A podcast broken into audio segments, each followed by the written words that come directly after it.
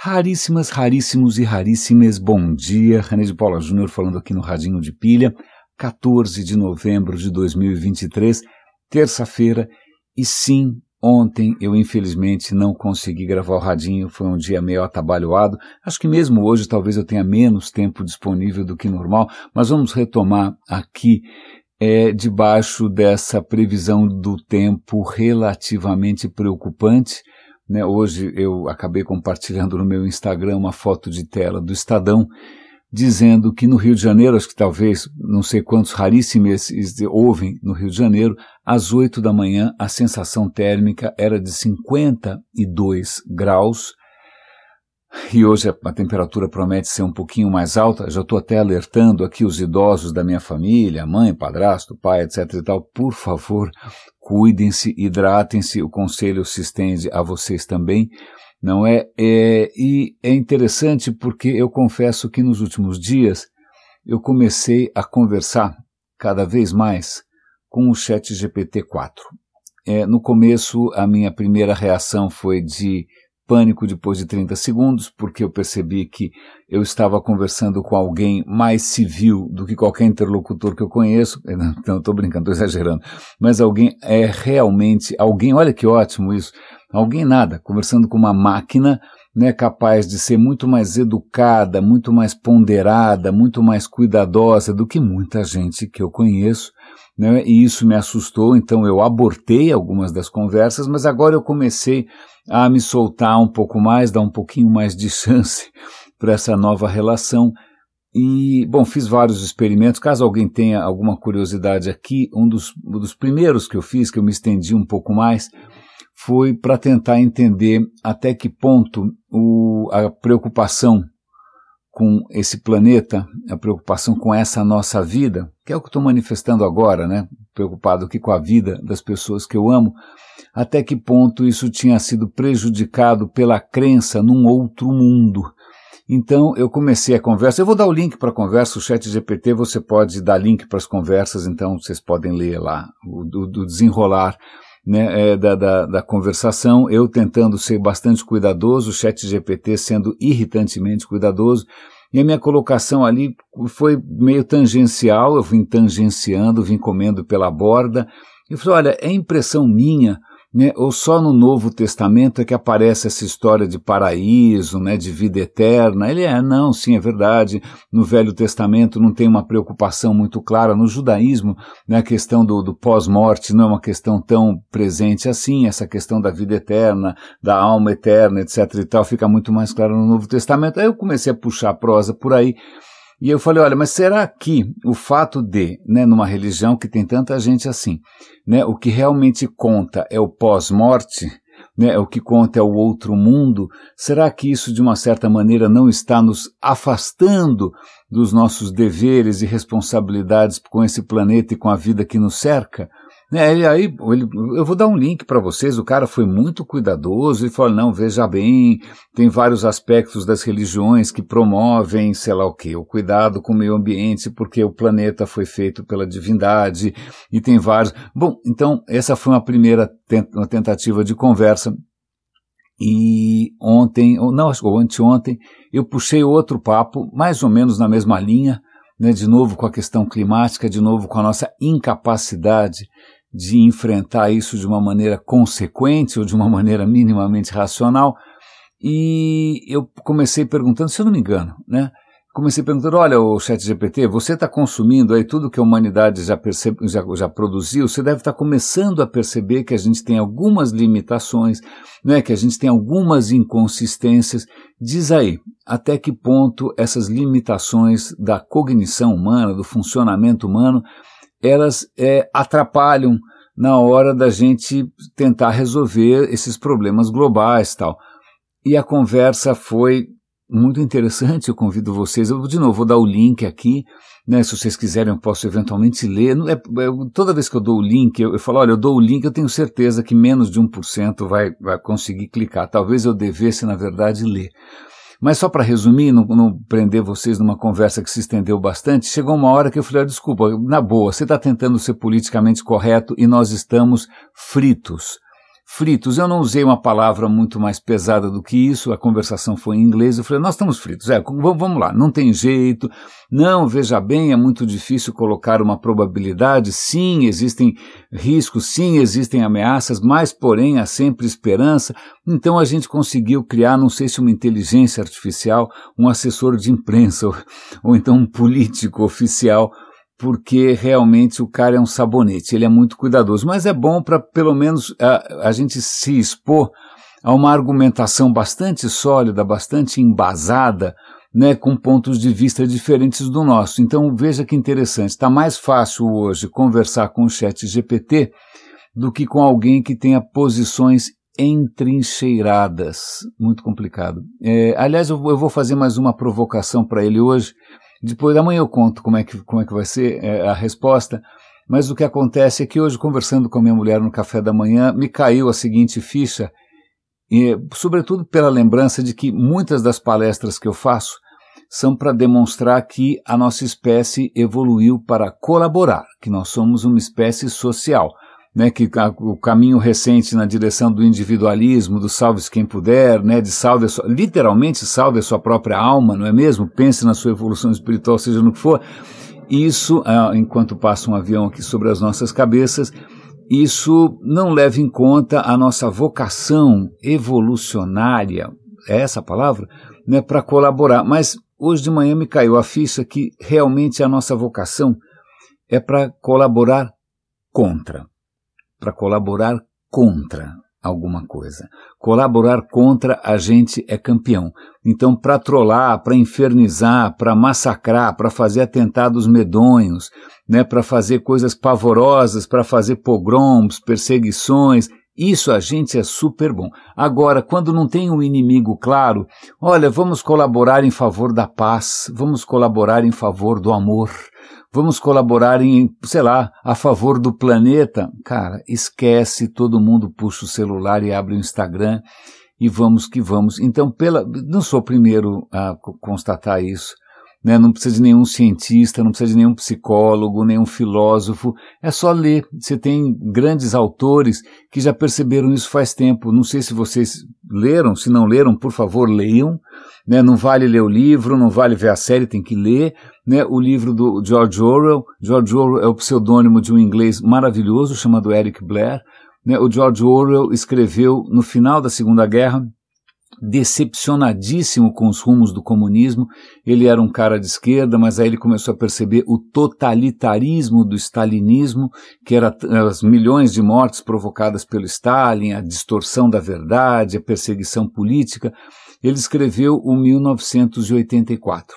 1984, naquela época, imagina, foi escrito na década de 40, né? acho que é isso, 40 que ele tem escrito isso é, não era, na verdade, uma ficção científica sobre o futuro. Na verdade, era sobre 48, não era sobre 84.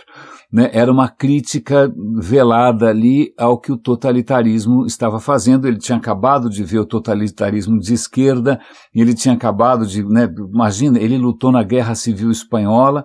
Vale lembrar que a Guerra Civil Espanhola, quem venceu foi o Franco, que ficou, imagina, um monstro desumano, desalmado, que ficou no poder por décadas e décadas com a ajuda do exército alemão, da Força Aérea Alemã, da Luftwaffe, da Blitzkrieg, o Diabo A4.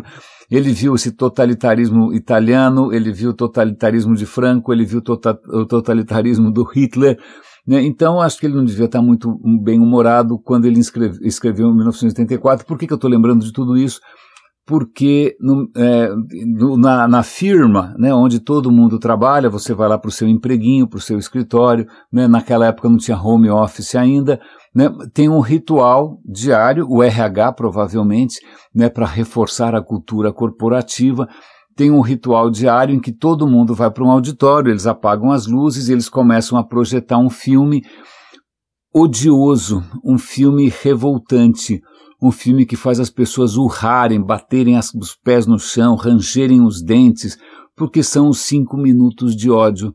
Todo santo dia as pessoas têm que comungar né, naquele ritual ali coletivo, consumindo um conteúdo feito de propósito, com muito cuidado, para que você odeie. Odeie quem? Um inimigo que eles inventaram lá, que era o Goldstein, curiosamente um sobrenome judaico, né, para já chamar a atenção para os riscos do antissemitismo.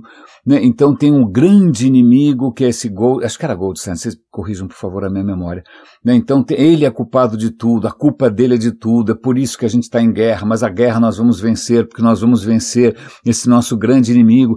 Aí você faz essa catarse, catarse é um nome bonito para quando você desopila ali, quando você desafoga, quando você simplesmente é, bota para fora todos os seus demônios e você volta a trabalhar tranquilo, né? Tranquilo, provavelmente distorcendo a verdade, fazendo as pessoas desaparecerem, escreverem propaganda e fake news, né? Essas coisas que você faz na firma, né? na família Bolsonaro, no gabinete do ódio.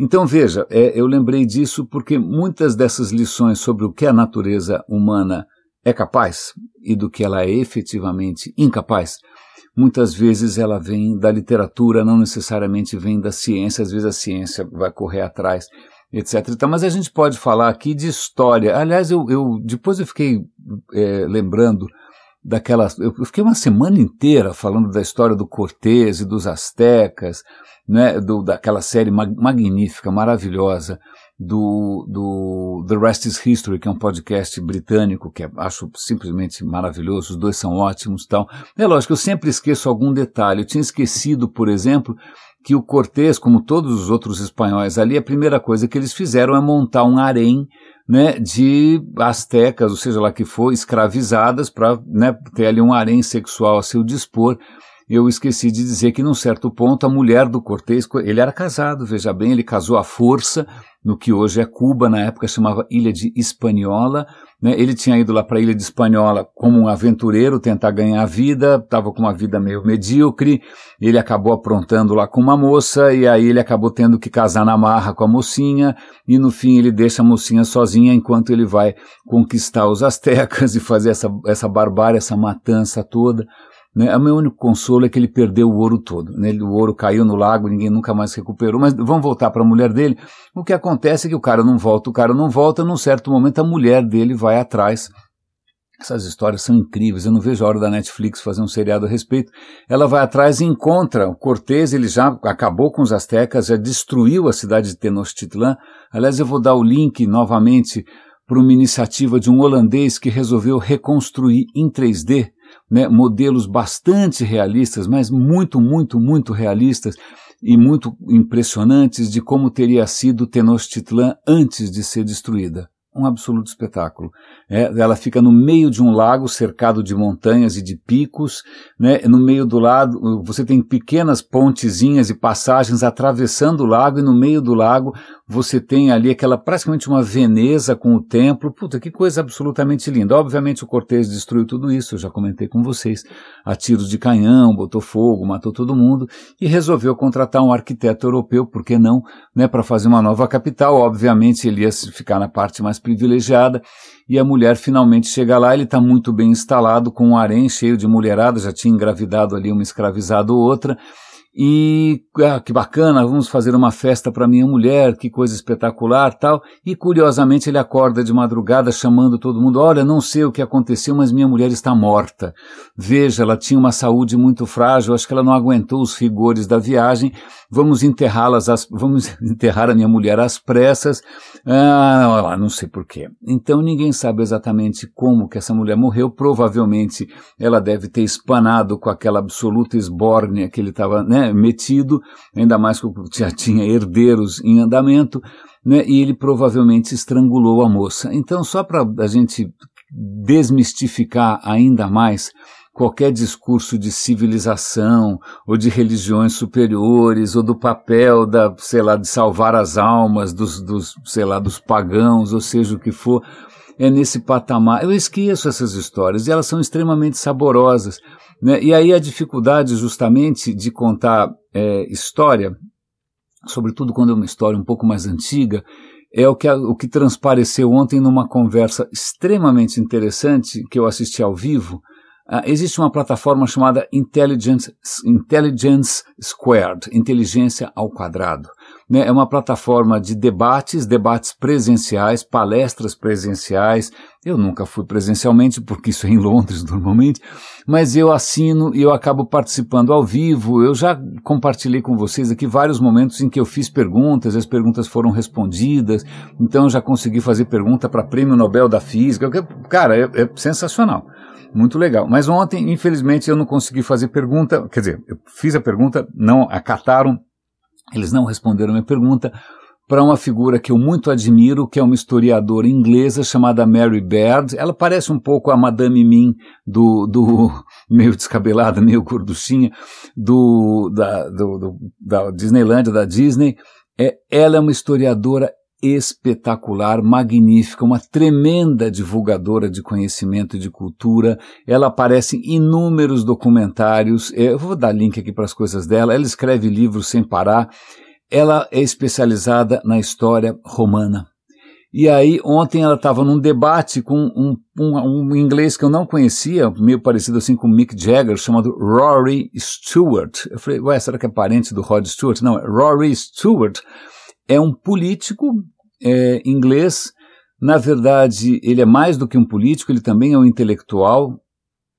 Pausa para a gente ficar com inveja, não é mesmo? Não é? Ele foi ministro, acho que do meio ambiente, se eu não me engano. Ele foi parlamentar. O cara tem uma trajetória. Ele, ele é novinho, tem uma trajetória política bastante interessante. Ele é autor de vários livros. Ele é um estudioso da história. Né? E ontem eles estavam ali com a maior naturalidade conversando sobre Tácito. Tácito é um historiador romano, né, que deixou para a gente muitas histórias, especialmente apetitosas, dessas barbaridades, né, o Nero que, sei lá, quem matou a mãe, dormia com a mãe, aquelas confusões que, né, onde Roma, Roma normalmente você morre assassinado, envenenado, né, morte, acho que a morte natural é o punhal. Né, sobretudo se você é um pouco mais poderoso. Mas uma das.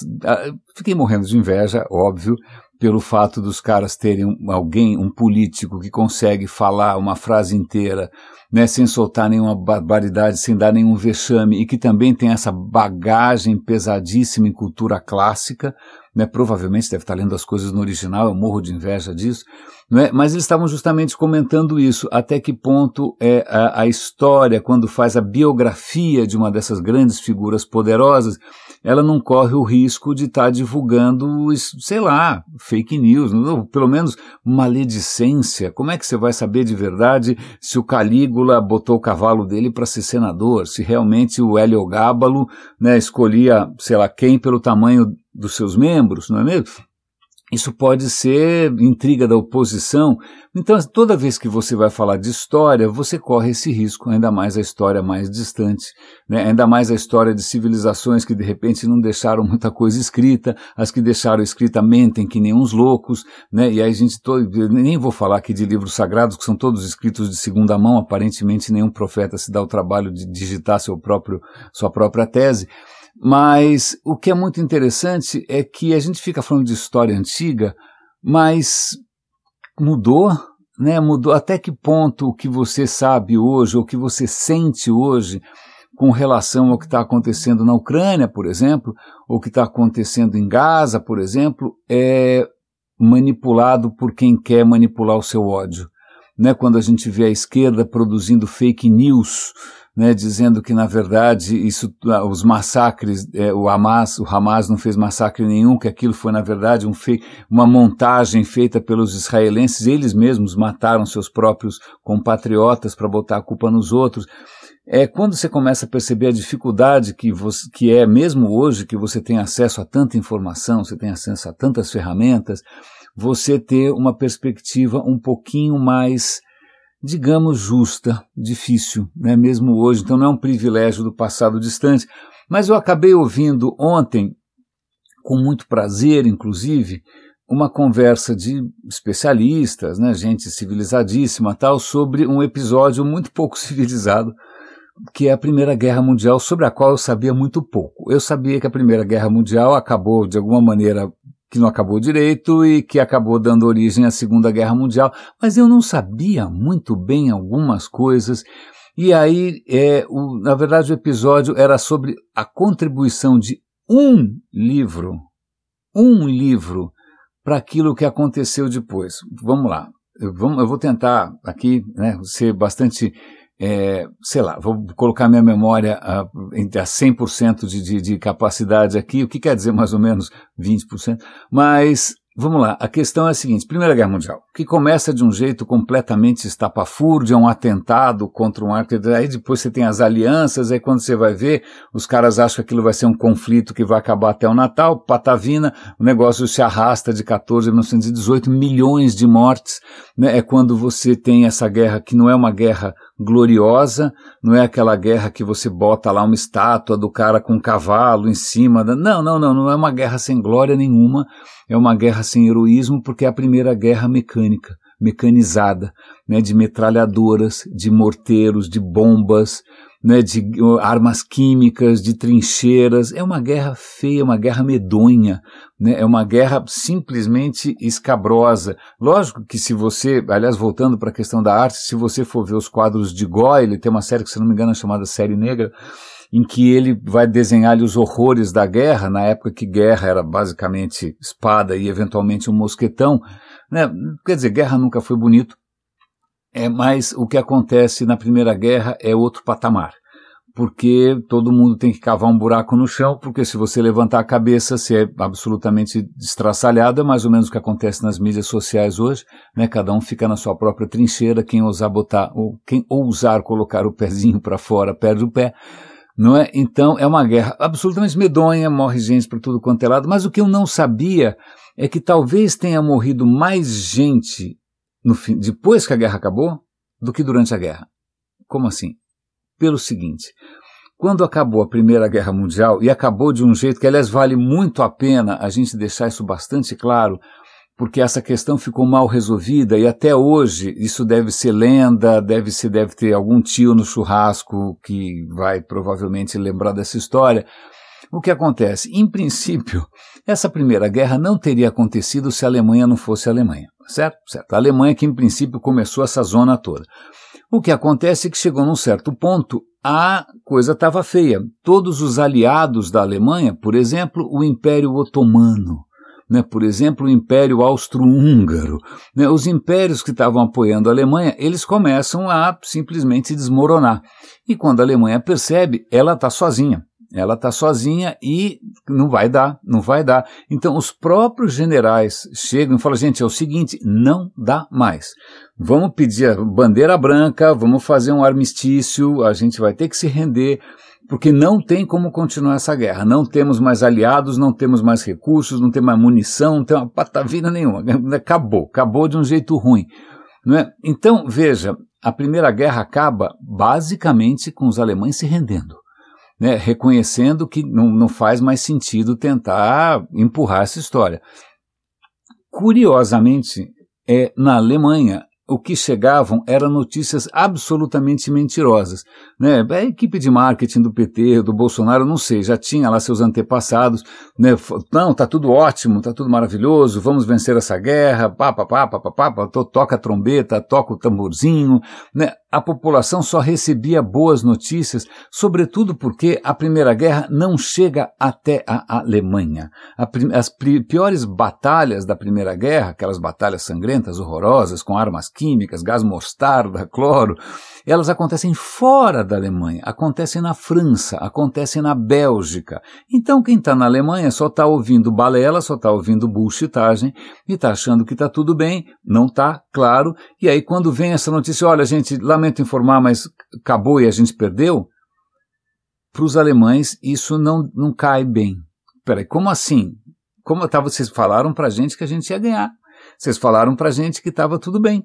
Como assim? E aí o que acontece é que os próprios generais depois vão vir com uma história de que, veja, é, essa, essa rendição, ela foi, na verdade, uma traição, foi um golpe, né? E obviamente vão tentar colocar isso a culpa em quem? Em algum grande inimigo, porque como eu comentei com vocês, como o próprio George Orwell já, já deixou bastante claro, quando você tem um inimigo imaginário, né, alguém que é culpado por todos os problemas do mundo de uma vez só, né, alguém, basicamente o demônio, então fica mais fácil. Então, veja só, olha só, a primeira guerra que acabou, porque simplesmente os alemães não conseguiam mais prolongar essa história toda, é a história oficial que eles tentam divulgar para livrar um pouco a cara, os próprios militares, não, isso foi uma traição. Na verdade, foram alguns militares, foi um complô judaico, seja lá o que for.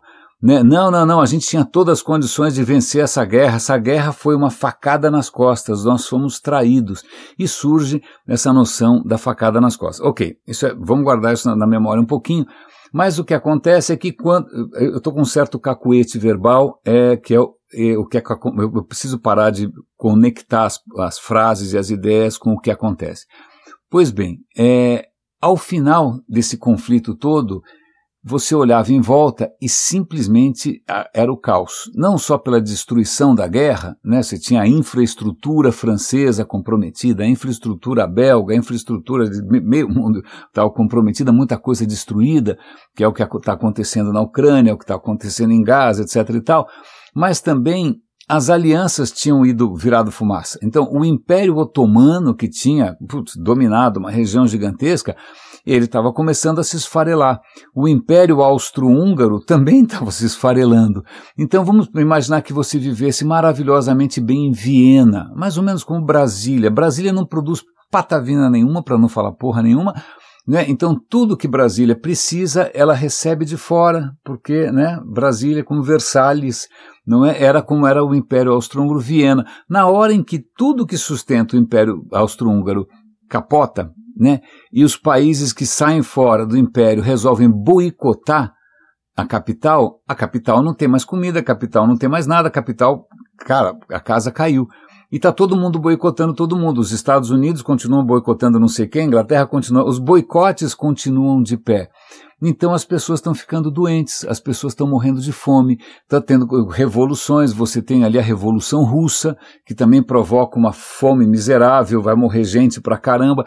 Então, a Primeira Guerra Mundial acaba num cenário de pesadelo. Não é que assim, acabou, está tudo bem, vamos comemorar. Não tinha nada para comemorar, porque a coisa estava muito feia. E uma coisa extremamente interessante é que os Estados Unidos, eu não sei muitos detalhes, né, até gostaria de saber um pouco mais, mas essa guerra só foi possível. Toda guerra consome muitos recursos. Né? Você precisa de recurso para deslocar gente, fazer armas, soldados, etc. e tal.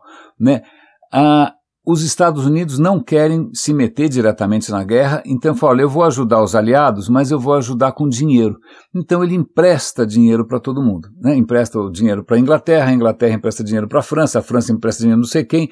Está todo mundo né, conseguindo combater os alemães e, e, e, os, e os, outros malucos é, com dinheiro americano. Acontece, ó, lá vou eu com meu cacuete de novo, adivinha, né? No final da guerra, os caras passam a conta. Falaram, gente, é o seguinte, legal, tudo muito bem, vamos sentar aqui, vamos fazer um tratado, né, vamos negociar aqui essa condição do armistício, né, é Versalhes que chama o, o, tratado, agora me deu branco, mas acho que é. Vamos juntar aqui os vencedores, né, vamos trazer aqui os derrotados, vamos fazer uns compromissos aqui, derrotado tinha Japão na parada também, não era pouca coisa, né, e vamos fazer os termos dessa história, mas tinha termos políticos, né, mas também tinha termos econômicos. Peraí, é, quem começou essa história, quem vai pagar essa conta. Né? E os Estados Unidos não queriam abrir mão do. Não, eu quero receber, eu não vou aqui dar uma anistia fiscal. Não, pelo amor de Deus, eu quero receber, imagina, senão eu quebro. Né? Então começa essa história toda de quem paga a conta né? e começa a ter acordos econômicos ali e uma cobrança de uma reparação pela Alemanha bastante cruel, né? ainda mais que a França estava muito ressentida, claro, estava todo mundo ressentido, claro, e os alemães são obrigados a uma indenização monstruosa, a ter que abrir mão da indústria. Eles realmente foram é, punidos no final com esse acordo, maldito acordo. O que acontece é que. Lá vou eu, ah, preciso controlar esse cacuete. Um certo personagem chamado Keynes, quem aqui estudou economia, não é meu caso, economia me faz entrar no estado pré-comatoso, me dá sono, né? mas quem estudou economia vai lembrar de um cara chamado Keynes, tem lá suas próprias teorias econômicas, etc e tal. O Keynes era muito novinho, um cara absolutamente bem formado, cultíssimo, fazia parte de um círculo de intelectuais, que era o círculo de Bloomsbury. Cara, o cara era realmente um cabeção né, fluente em alemão, etc. e tal, um dos pioneiros ali nessa, nessa disciplina da economia, chamam esse cara para ajudar a tentar costurar esse acordo. O cara fica assustadíssimo, ele não concorda, ele pede as contas e ele escreve um livro chamado, acho que, O Custo da Paz, em que ele argumenta que essas, a maneira como essas reparações foram calculadas vão provocar o caos, vão provocar fome, vão provocar desgraça, não é assim que se faz, etc. Ele escreve esse livro, adivinha, a Alemanha adorou essa história porque ela precisava justamente de algum embasamento do apoio teórico de alguém para dizer, olha, estamos sendo massacrados aqui com esse acordo econômico. Esse acordo econômico é um horror.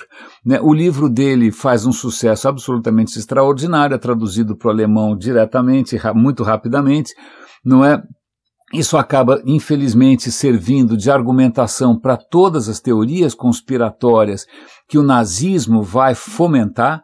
O nazismo vai dizer, olha, tá vendo? É, a gente foi injustiçado, tá vendo? Essa guerra foi uma traição, tá vendo? Nós temos direito aos nossos recursos, tá vendo? Veja, então um intelectual que é, resolveu, né, que achou que do ponto de vista econômico aquilo não fazia sentido, ele deixou de pensar no lado político, no lado social, no lado humano.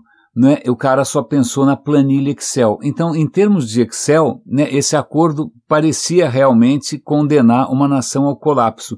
Mas a questão é, humanos, né, os, os, aqueles que foram massacrados de verdade, os, aqueles povos que foram invadidos, que tiveram a sua infraestrutura completamente destruída, que, que os, os impérios que desmoronaram, sei lá, isso é, não dá para não levar em conta. Não dá para não levar em conta as questões sociais, aquilo que é possível do ponto de vista político, aquilo que é possível do ponto de vista cultural.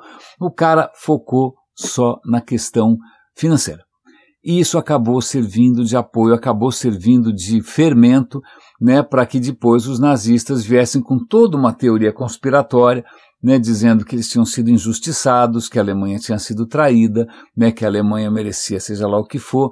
E veja só, eu não sabia que o Keynes tinha, sem querer, um pouco por inocência, parece que depois ele meio repensou essa história, falou, ah, eu devia ter levado algumas coisas em conta, né, eu não sabia que eu ia ser manipulado dessa maneira pelo fascismo, pelo nazismo, então veja, é, é, curioso, né? Porque a gente, quando eu, pelo menos eu que cresci durante a ditadura e tive a, o, a, os cursos de humanidades bastante comprometidos, né? Milico não gosta muito dessa história.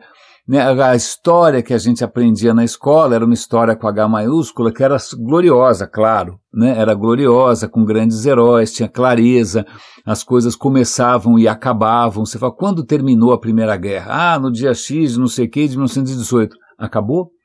Né, quando começou a Segunda Guerra? Ah, na data tal e terminou na data tal. Acabou? Né, as histórias elas não passam, né, curiosamente. Alguns mitos continuam sendo propagados, algumas armadilhas ainda funcionam. Né, as armadilhas do ódio, de você demonizar, de alguém te ensinar a odiar alguma coisa, de você achar que tudo se explica por conta de uma coisa só, não é mesmo? Isso funciona e nada aglutina mais né, as pessoas nada foca, focaliza melhor os nossos esforços do que tentar sacanear um inimigo comum, mesmo que seja um inimigo absolutamente imaginário. Pois bem, eu não sabia nada disso. Eu não sabia nada disso. E pulando um pouco de. Então, acho que tem um gancho interessante aqui. Vamos pensar, não sei se você já ouviu uma, uma expressão chamada língua franca. Se, língua franca, sei lá, hoje em dia talvez a língua franca seja o inglês, né? Que todo mundo que quer aprender qualquer coisa, programar, ah, seja, cara, você vai ter que aprender inglês porque as empresas, tem muita empresa gringa, é uma língua que todo mundo fala, da literatura toda a técnica está nisso, blá, blá, blá, blá, ok, a língua franca em princípio hoje é o inglês. Não foi assim o tempo todo, né? Quando eu era criança, mesmo na escola pública, você aprendia o francês, não o inglês porque na época a língua franca, né, que é a língua que, que permite a comunicação entre culturas diferentes, era o francês. Você tinha na tradição da diplomacia, na tradição da cultura, etc. e tal, o francês. Antes disso, a língua franca era o latim. Então, quando Newton escreve suas obras, quando Galileu escreve suas obras, eles escrevem em latim, Principia Matemática, sei lá o que, Nuncius Siderius, é tudo escrito em latim, era a língua franca. E eu sempre fiquei com uma imagem bastante bonita do que quereria dizer língua franca. Pois bem, a coisa é um pouquinho mais complicada, como sempre. A história é a seguinte: é, língua franca é coisa de pirata. Vou explicar. Eu ouvi um episódio simplesmente maravilhoso sobre piratas e corsários. Pira foi mais um episódio do In Our Time. Pira eu nunca entendi muito bem essa história de piratas e. Pirata é fácil, né? O cara tá lá no barco e ele rouba quem ele conseguir. Ele rouba quem ele puder, ele sacaneia quem ele puder, ele faz escra escraviza aqui, vende escravos lá. Isso é um pirata, tá fácil, né? Mas e corsários, né? Privateering, como se diz em inglês, bucaneiros. Que, como assim? É uma coisa esquisita, porque, aliás, caso um, um dia vocês tenham oportunidade, visitem, por favor, na Colômbia. A Colômbia é um país fascinante, mas visitem Cartagena, Cartagena era o principal porto ali na América Espanhola, de onde saía o ouro para ir para a Espanha. Né? É uma cidade que está muito preservada, a parte histórica é uma graça, muito bonitinha tal, mas Cartagena foi assediada, bombardeada né, por piratas, não, por corsários ingleses, com o aval da rainha da Inglaterra. E uh, eu falei, pensando só, o que, que a rainha da Inglaterra tem a ver com piratas, bacon, da, da onde sabe? Eu vou explicar tá bom? É coisa um pouco mais interessante. Piratas eu já expliquei, sempre teve, tá bom? A Roma, por exemplo, quando Roma resolve virar um império, que ela começa a querer, né, fazer ali um agrado com outras, com outras culturas que ela quer trazer para dentro do império, de repente o cara está na costa, fala, olha, ok, Roma pode te ajudar, pode te oferecer proteção, porque a gente tem um exército bacana. Aliás, a gente pode falar do exército romano em breve.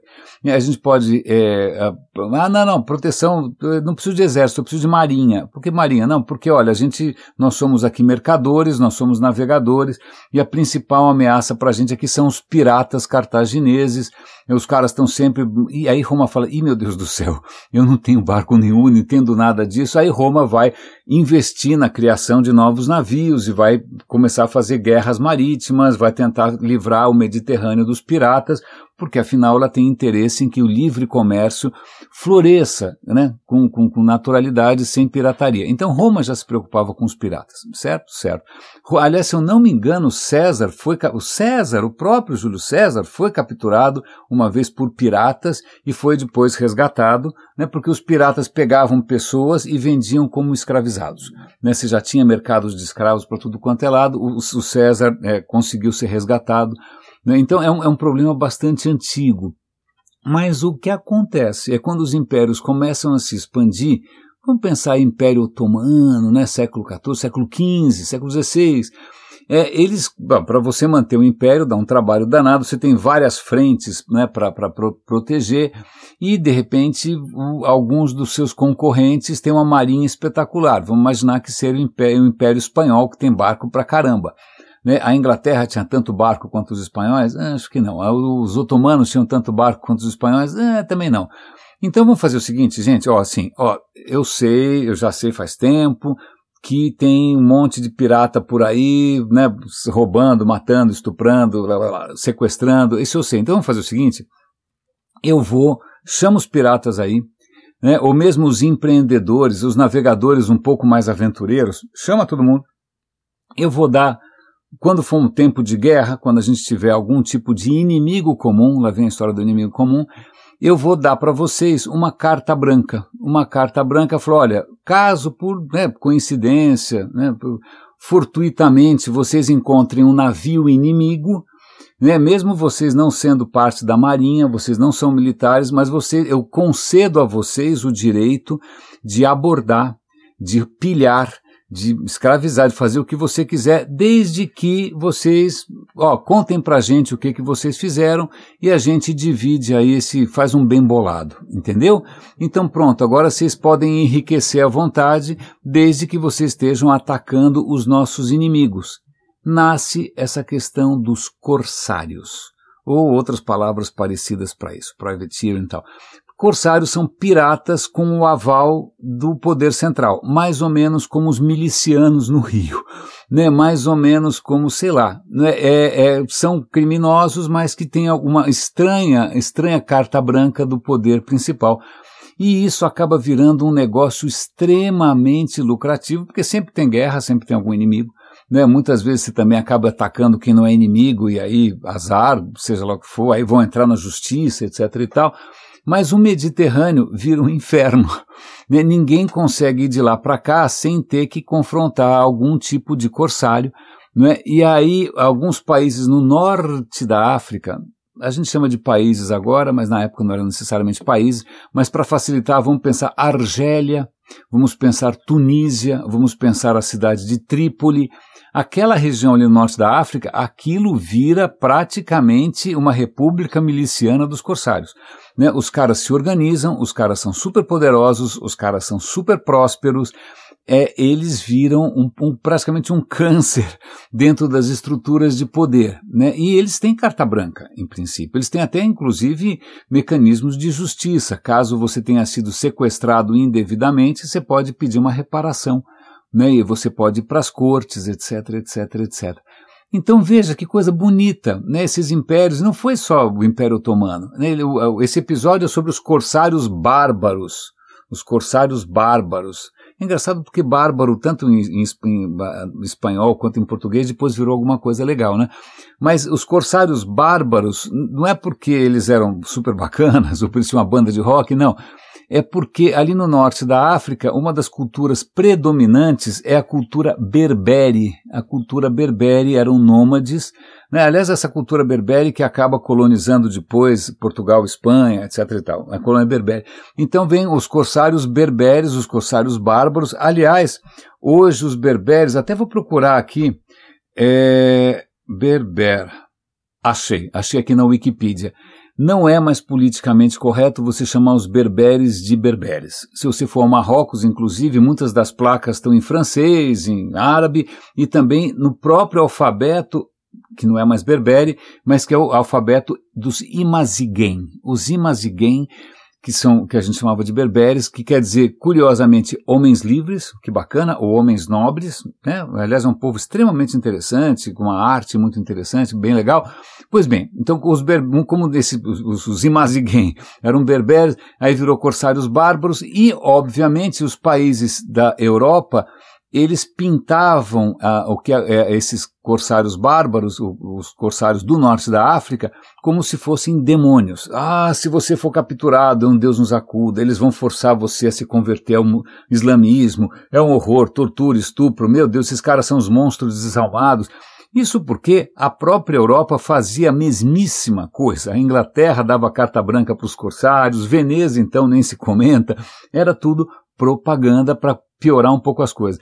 Vamos imaginar que você estivesse atravessando o Mediterrâneo e você fosse efetivo, teu barco fosse abordado por esses piratas é, do norte da África. Né? É ok, iam levar tudo possível e imaginável e muito provavelmente você ia ser escravizado e vendido como escravizado. Você tinha três possibilidades. Caso você tivesse recursos, ele percebesse que você é rico, ou então que você é um influencer, seja o que for, não, vamos guardar esse cara aqui para pedir resgate. Então, muitos dos escravizados eram mantidos é, como reféns e pediam resgate e depois liberavam o cara. Tá bom? Foi isso que aconteceu com Júlio César. Ok. A segunda coisa, você pode ser recrutado como mão de obra braçal para, por exemplo, remar nos navios. Você é para as galés, que realmente aí o negócio não é bonito né, não é nada fácil, a vida vai ser um inferno. Ou você poderia, se você fosse um pouco mais jeitoso, uma moça, um rapaz tal, você poderia se tornar um escravo doméstico, que além de fazer várias coisas domésticas, você ia fazer várias coisas no horizontal também, ou em outras posições bastante interessantes. Mas, obviamente, você podia ser um escravo, um escravizado sexual, podia ser um escravizado doméstico, mas, veja só, os relatos que a gente está começando a encontrar né, desses escravizados é que a vida não era tão difícil assim. Né, porque no começo do Império Otomano, eh, eles não forçavam a conversão. Você é cristão? Ah, tá bom, tanto faz. Né, se você quiser se converter ao islamismo, legal, você pode até deixar de ser escravo, né? Você vai ter algumas benesses, você vai poder ter alguns privilégios, mas se quiser continuar sendo cristão, judeu, tanto faz.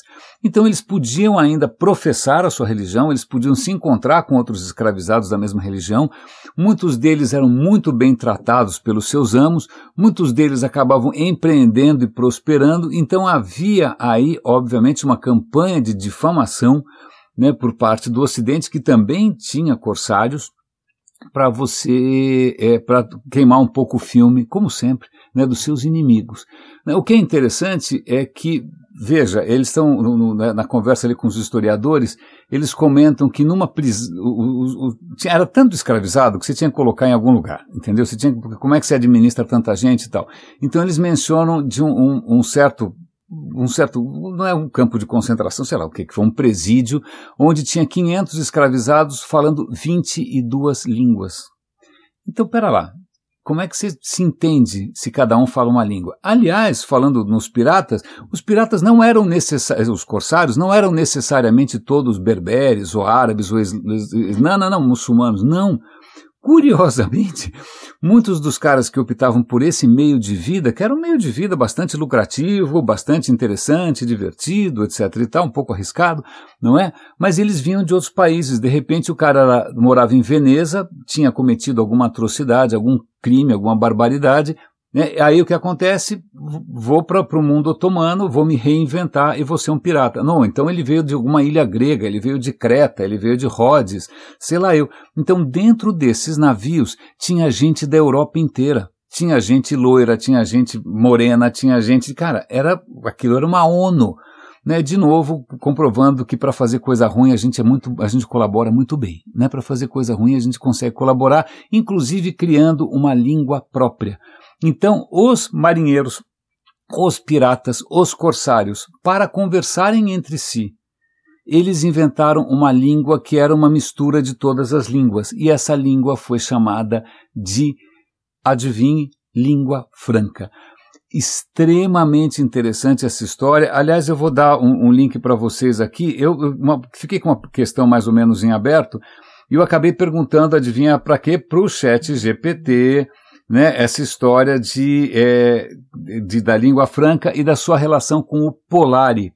Pois bem, língua franca era uma língua misturada, né, bateram no liquidificador um monte de línguas ali do Mediterrâneo, e era assim que esses caras se comunicavam. Aliás, também tinha uma questão de orgulho. Né? Vamos imaginar que de repente os corsários abordam um navio inglês, um navio francês, um navio espanhol eles não vão querer se rebaixar a ter que falar a língua do outro. Então vamos fazer o seguinte: somos todos aqui homens nobres, homens livres, vamos falar uma terceira língua, que é uma língua comum, que é a língua franca. Então a língua franca que eu estava pensando aqui em latim, né, no francês do mundo diplomático, do Itamaraty, etc e tal, imagina, começou como língua de pirataria. E curiosamente, isso vai terminar numa coisa chamada parole, que eu nunca tinha ouvido falar, mas parole é uma, é uma língua também inventada que era muito comum é, entre na comunidade gay, na comunidade homossexual, sobretudo em tempos em que isso era absolutamente proibido, em que isso era subterrâneo então é, era uma coisa de marginal, era marginal, era margem da sociedade. Então várias, é, é, várias, é, vários círculos que eram marginalizados, desde sei lá mendigos, homossexuais, prostitutas, eles falavam uma língua própria entre si, que era o parole. Né, tá aí um excelente nome, caso você queira fazer uma balada um pouco mais divertida e um pouco mais inclusiva. Parole, ela tem o mesmo princípio, é uma mistureba de, de, de línguas, e muitas delas vieram, inclusive, da língua franca. Eu achei interessantíssimo. Eu, eu acho que é, é essa já é uma boa história para a gente começar a encerrar o radinho de hoje, é, sobretudo porque eu ainda continuo bastante intrigado com essa nossa absoluta dificuldade em conseguir colaborar em favor de alguma coisa que preste. Agora, na hora de colaborar para saquear, né, escravizar, é, atacar, é, para difamar, para gabinetes do ódio, cinco minutos do ódio, fake news, etc e tal, a gente, nossa, veste a, nossa, veste a camisa, imagina um campeonato, às vezes eu estou aqui em casa e eu ouço gente urrando, eu falei, meu Deus do céu, que legal, né, será que, que, que será que está, não, quando você vai ver, a pessoa está nesse extremo de paixão e de alegria e de, né, de energia porque o seu time venceu o time rival. Né? Então é curioso ver a energia que a gente consegue concentrar contra alguma coisa completamente inventada. Enquanto isso, a gente está cercado de problemas reais que a gente não consegue tangibilizar, em que a gente não consegue coordenar os esforços e que a gente não consegue nem reconhecer, mesmo quando a temperatura, né, a sensação térmica passa dos 50 graus, que realmente a água está batendo na bunda. Opa, desculpa, né? Que é realmente. Bom, em suma, vocês entenderam. Raríssimas, raríssimos e raríssimas, cuidem-se, por favor né, por favor, hidratem-se com água de preferência. Eu nunca consegui entender por que, que alguém acha que cerveja gelada resolve alguma coisa. Na verdade, faz você transpirar ainda mais, é um desconforto danado. Faça uma experiência, troquem a cerveja gelada por água, vocês vão ver que vocês vão ser muito mais felizes.